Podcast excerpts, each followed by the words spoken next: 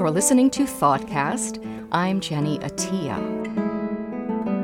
What you're about to hear is the voice of the writer, painter, and teacher Natalie Goldberg.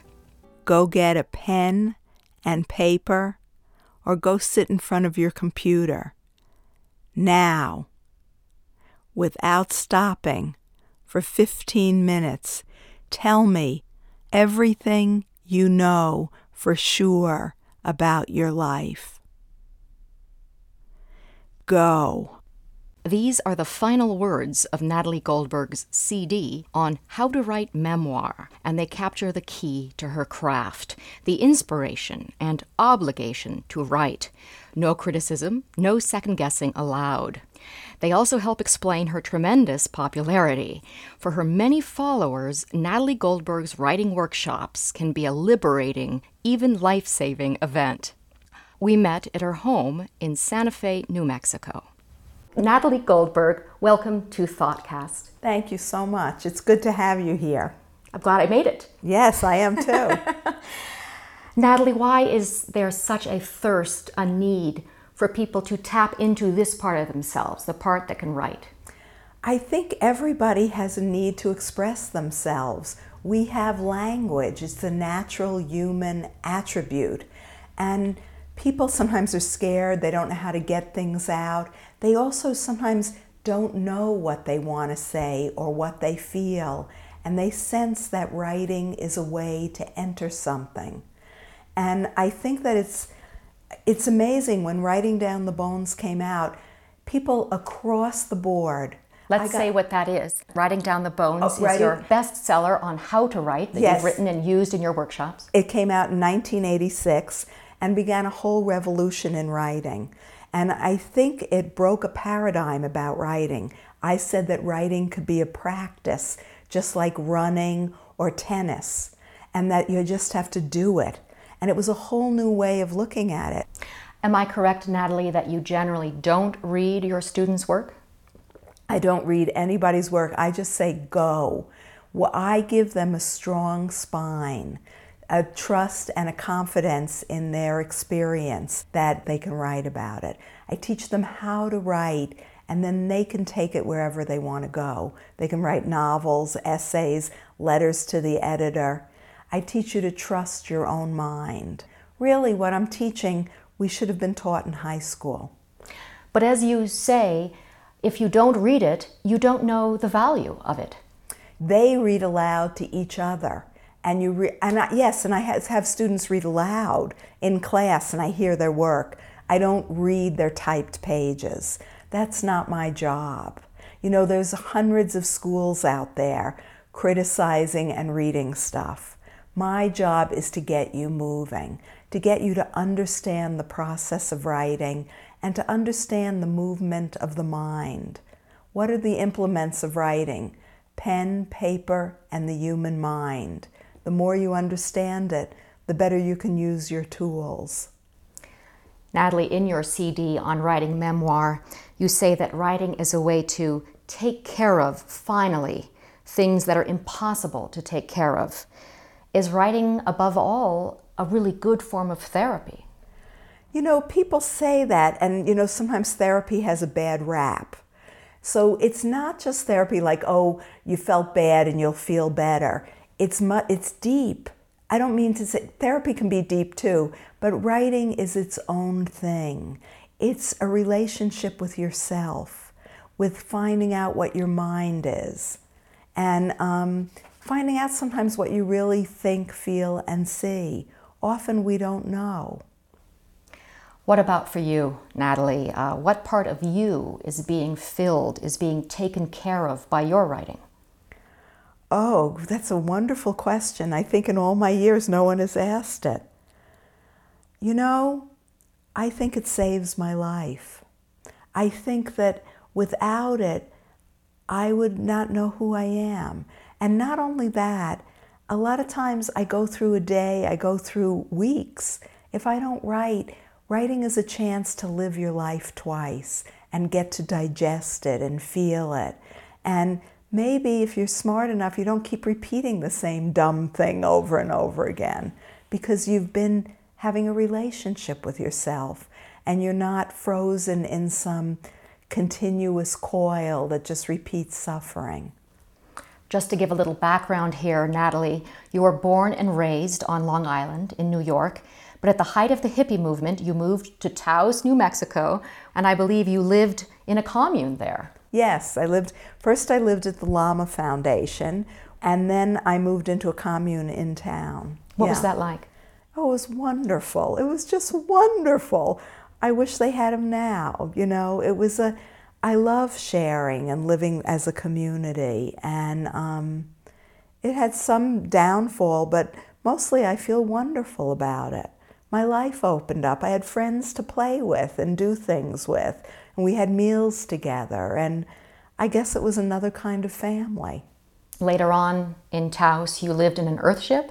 Yes, I lived in an earthship, which I built. Um, it's a beer can and tire house that had no backup heat. It was really a heat machine. It was totally solar. And for 18 years, I didn't pay a heating bill. Isn't that remarkable? Especially these days. Yes, it was quite good. Natalie, you're also well known as a practitioner of Zen Buddhism. In fact, you studied in Minnesota for 12 years with a Zen master. That's quite a commitment. Yes, it was with Katagiri Roshi. He was, I say, he was my great writing teacher. I didn't ever study writing, but I studied Zen, and through Zen, I had a different vision of the way someone could write. And yeah, it was a great commitment, and I'm still a practitioner. And it's the basis of all my work. And really, writing down the bones, what I teach in there, is backed by 2,000 years of watching the mind. It's not some just little creative idea. And I think that's why it works so well, because it has a real root. You mentioned that your Zen practice informs your writing. How? You know, I always say that, but now that you put me on the spot, I don't really know anything else. Uh, writing practice is like another Zen practice. It's about meeting wild mind. It's about meeting your true mind. You know, we often live in second and third thoughts, in what we think we should be doing, what we think we should be saying and feeling, rather than the gut, real way we are. If you compare your work and another author, what do you see as the difference? Well, I think that all writers know what I'm talking about because when you work with writing, you meet this anyway, but they might not have put words to it. I think the difference is maybe I have more breath in my work. Can you give me an example? Uh, is that phrasing or the tempo yeah, of your writing? Maybe that, but even more, I'm hoping that I'm closing the gap between what I write and hopefully that can heal me. Whereas often what we write scares us because we go into our deepest, most tender, vulnerable place in order to get good writing. And then we come back in the world and we're frightened. So we either have nervous breakdowns, we drink a lot. You know, we've heard about that with writers. And I'm hoping that instead, I use, if I use it as a practice, that what I learn in writing also helps my life and I grow from it rather than living a dual life. You know, like Hemingway, he had to really open to write and then he had to drink all the time to be able to handle, you know, what he'd written. It's almost, you know, that you couldn't balance the two. Does that make sense? Yeah. For some people, writing is dangerous and destructive, and for other people, it's healing? Well, I've, yeah, I've made it as a practice. So hopefully it's healing. Yeah. And I think other writers would say that. But it's also dangerous. It takes you to places that are really hard. And, you know, the rest of the world isn't looking at this stuff. And it's a lonely thing. But, you know, what was so nice for me meeting Katagiri, he knew about loneliness and I could talk about it and it was okay and I could work with it. Let's look at the word practice. What do you mean when you say, I practice writing, I practice Zen? You show up and you do it under all circumstances. It doesn't matter what you feel. You keep showing up and you commit yourself there were three things I learned from Katagiri Roshi continue under all circumstances. Don't be tossed away. You know, you go to write and you think, oh, there's a sale on tuna fish. I'm not going to go. Or, nah, I don't feel like doing it today. Or someone criticizes your writing. You still show up. That's what you've committed to.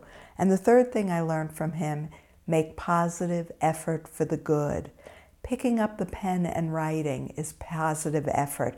Even if you write about incest, rape, about incredible atrocities, racism, it's positive to put it down, to speak, to not be silenced. And so those things have kind of built a spine with me.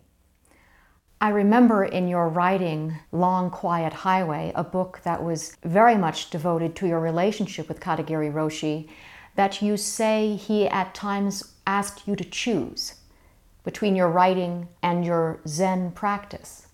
Yeah. Do they compete? He didn't ask me to choose. He said, um, Why do you come here all the time to the Zendo? Why don't you make writing your practice? he said not to choose, he said, someday you will choose whether to become a Zen priest or a writer. And um, at some point, it was clear to me, it unfolded, I'd chosen writing. But now, if he was still alive, I would say, I didn't choose. They're both in me. I'm a Zen priest, but my practice is writing. And I think he would understand. Hmm. Have you felt in the past that these two aspects of you were fighting for you, fighting over you?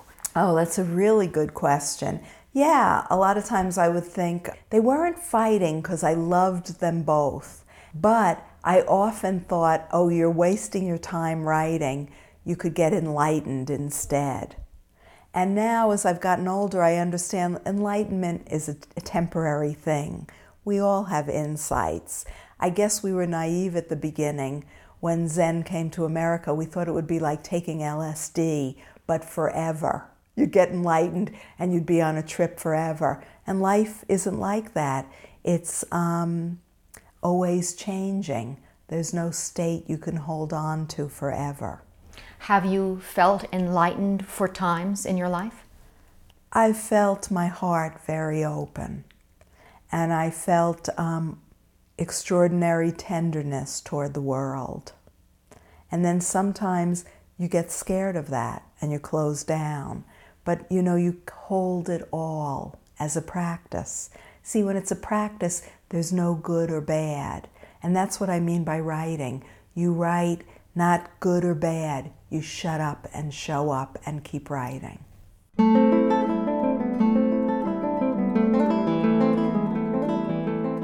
You're listening to Thoughtcast. I'm Jenny Attiyeh, and I'm speaking with Natalie Goldberg, the author of many books, including the highly successful Writing Down the Bones, a book on writing, Banana Rose, a novel, and The Great Failure, her most recent book, published in 2004.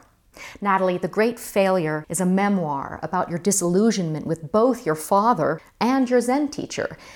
I'd like to spend a bit of time on the book, so let's start with the title, The Great Failure. What does this mean? Yes, it was quite a trigger. Um, when I went on book tour with it, America was very upset because we don't like failure. You know, we're so into success.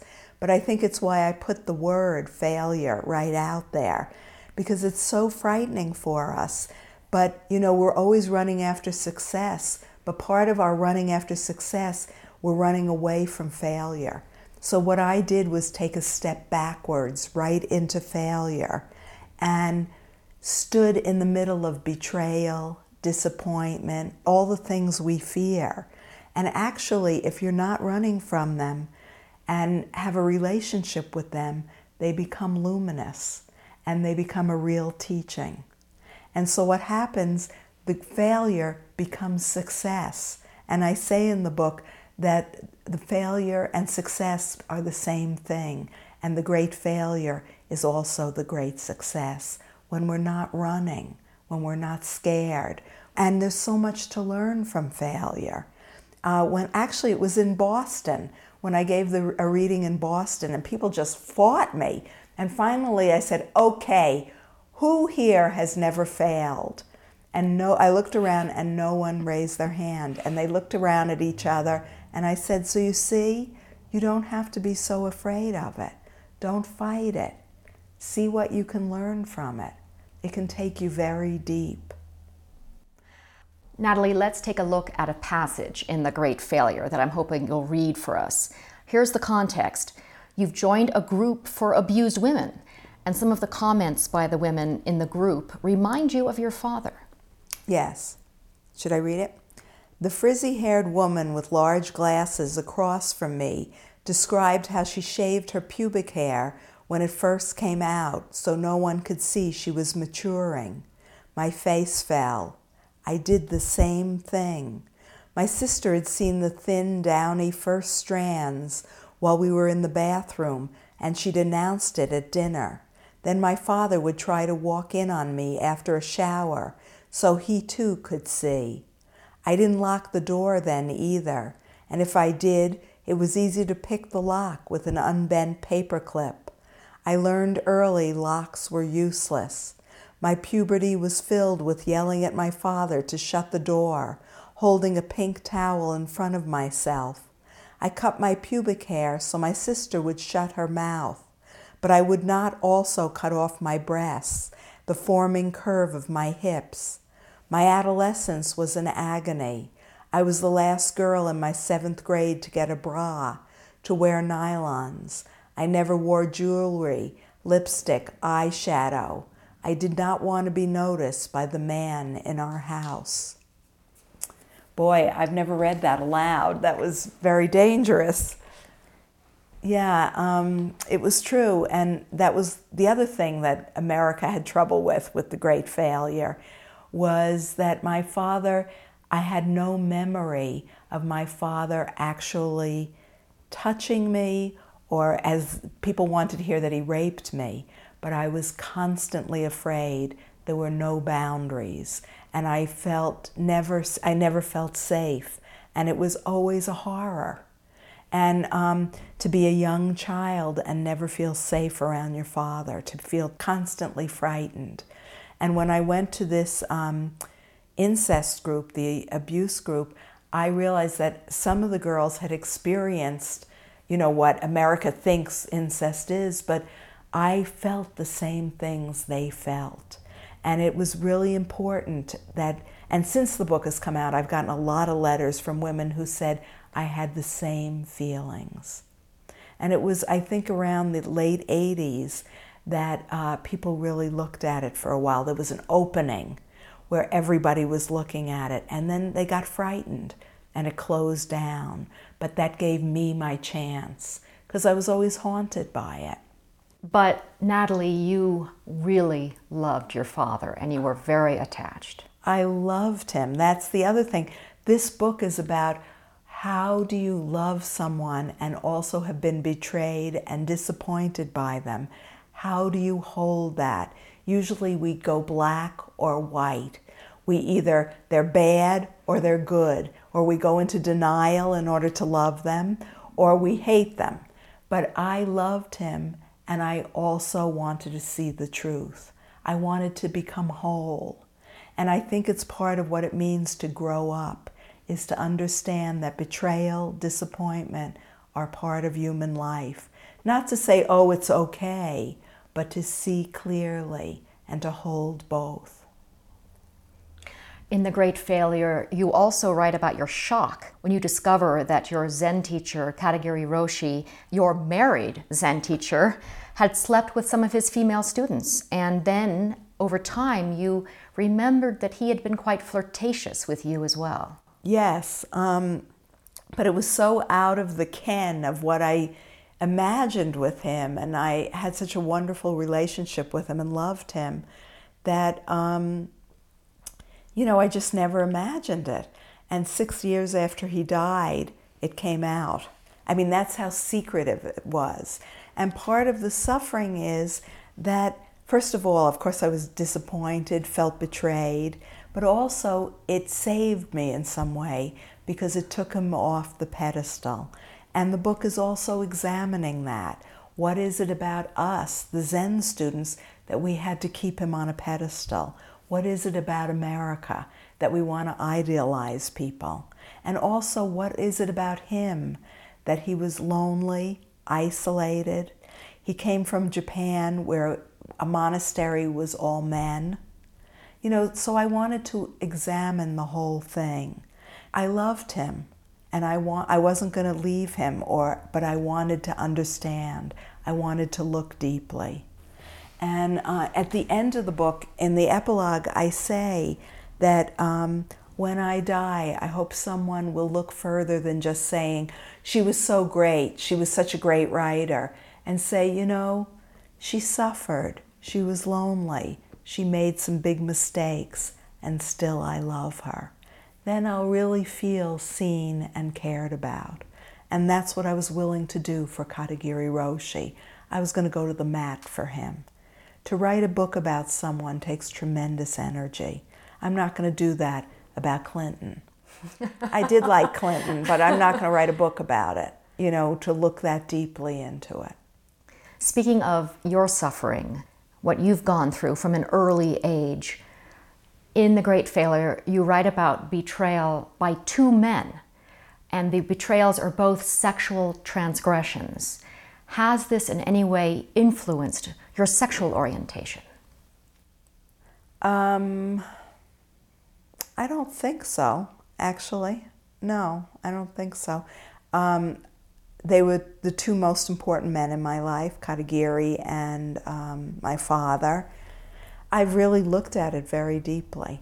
So I feel, I don't want to say free because you're never, you always have to pay attention to those parts of you.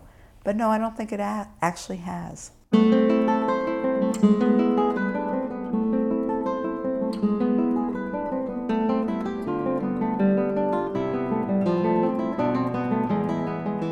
You're listening to Thoughtcast. I'm Jenny Attiyeh, and I'm speaking with Natalie Goldberg, the painter, writing teacher, and writer of Long Quiet Highway, Wild Mind, and Living Color, A Writer Paints Her World. Natalie, I'm a big fan of your paintings, and I actually own one, but you've created so much stuff. In the time we have left, we're not going to be able to talk about it all. Yeah. So I'd like to focus. I'd like to get back to the great failure. Okay. For those joining us, the Great Failure is a memoir about, among other things, your deep disappointment with both your Zen teacher and your father, Ben Goldberg. Natalie, now that these two men are dead and their failings exposed in your book, are you free? Have you exorcised them? I don't, you know, I don't think we're ever free. You know, it's a myth that we think we're going to write it all, vomit it up, and we're free. I think I'm more deeply in relation to both of them. And I love them both. You know, I love them, uh, but I'm not a fool about them. I see who they are. And really, isn't that the greatest love? When you see who they really are and also can love them. After your father died, you became much closer to your mother. Was he in some way blocking that? Yeah, I th- he was blocking it, but a lot he was blocking it because I adored him and wasn't interested in my mother. But suddenly my father was gone, and there was my mother, who I never had a relationship with. She didn't, um, she'd really disappeared. My father was a very big figure, and I adored him. So I've had to work a lot on, in the last seven years in having a relationship with her. And, you know, finally, it's very sweet. It's sort of ordinary, but it'll never be the power up that I had with my father. My father was exciting, he was wild. You know, he lived his life. My mother's was a 50s housewife. Your father was a vacuum cleaner salesman and then opened a bar. Yes, the You're... local bar in a small town on Long Island. He's a pretty tough guy. Yeah, he was a very tough guy. Very dynamic, though, too. Very, he had an original mind. And I hope I capture that in The Great Failure. And in your paintings. Yeah, that's right. I have paintings of him, too.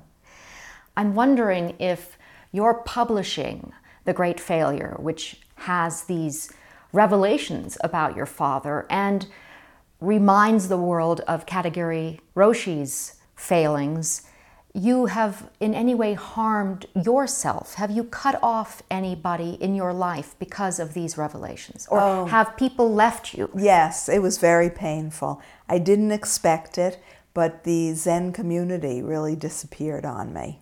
They it was a big silence, and it was heartbreaking because they were my deep community. But I didn't realize how institutional Zen had become in such a short time, and they want to keep a good face. And were very protective of Katagiri. So I lost the Zen community, and as far as my family, they were shook up for a minute and they didn't they went right back into denial and were fine you know. They um, you know surprisingly though they read this book.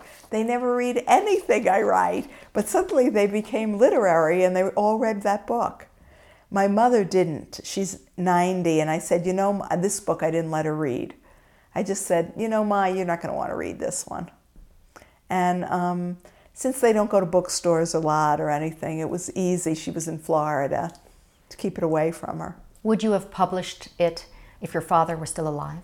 Probably not. No. And you know, I had never planned to publish this stuff about my father because uh, it was, he has his own dream of the way things were, and I'd worked it through for myself. But uh, in the paperback, I have an essay about how I wrote The Great Failure. And I just started to write, and it just started pouring out. And I knew that I was supposed to write it. I knew that I was going to write it. In that essay at the back of the book, How I Wrote the Great Failure, you write that, quote, Unfortunately, I have a strong urge to be liked, to be accepted, end quote. Has this urge, this need, hurt your art? Um, I didn't think so, but I saw how hard it was not to be liked. So it would be on a very deep unconscious level because I've made an effort to be straightforward and to say the truth. But you know, we all have unconscious things that run our life too. So, um, yeah, I'm sure we I have, you have to work with all of who you are to be a writer. In a recent article you wrote for the magazine Shambhala Sun, you write that you found a new place for yourself, but you call it groundlessness. Yeah, because when you're always trying to get ground or solidify things, you know, I get achieving or, you know, build the right house, something always gets pulled out from under you. And I think it's a, a teaching in Buddhism that finally there's no final place to stand, that you get it forever. You know, we have an idea of closure or things like that, but we're going to die. So it's much better to live in the changing way the world is and not try to hold on as much. Natalie, what are you working on now? What are you writing? I just finished a new book. It'll be out February 08. It's called, actually, it's called Old Friend from Far Away How to Write Memoir. But it's completely different than the tape by that. I didn't listen to it. I just wrote, I began from zero and just wrote a book. But as you know, none of my books about writing are just about writing. They're about practice and human life, and they're about everything. But you can learn to write by reading them. So that's going to be your 11th book. What about your 12th? Uh, I, it's percolating. It's pro- I'll probably start it pretty soon. Natalie Goldberg, thank you very much for this interview. Thank you. This was just a pleasure. I really appreciate it. Me too. You've been listening to Thoughtcast. If you'd like to leave a comment, please visit our website at thoughtcast.org. You'll find some of Natalie's paintings there of herself, her father, and some of the places she cares about. I'm Jenny Attiyeh. Thanks for joining us.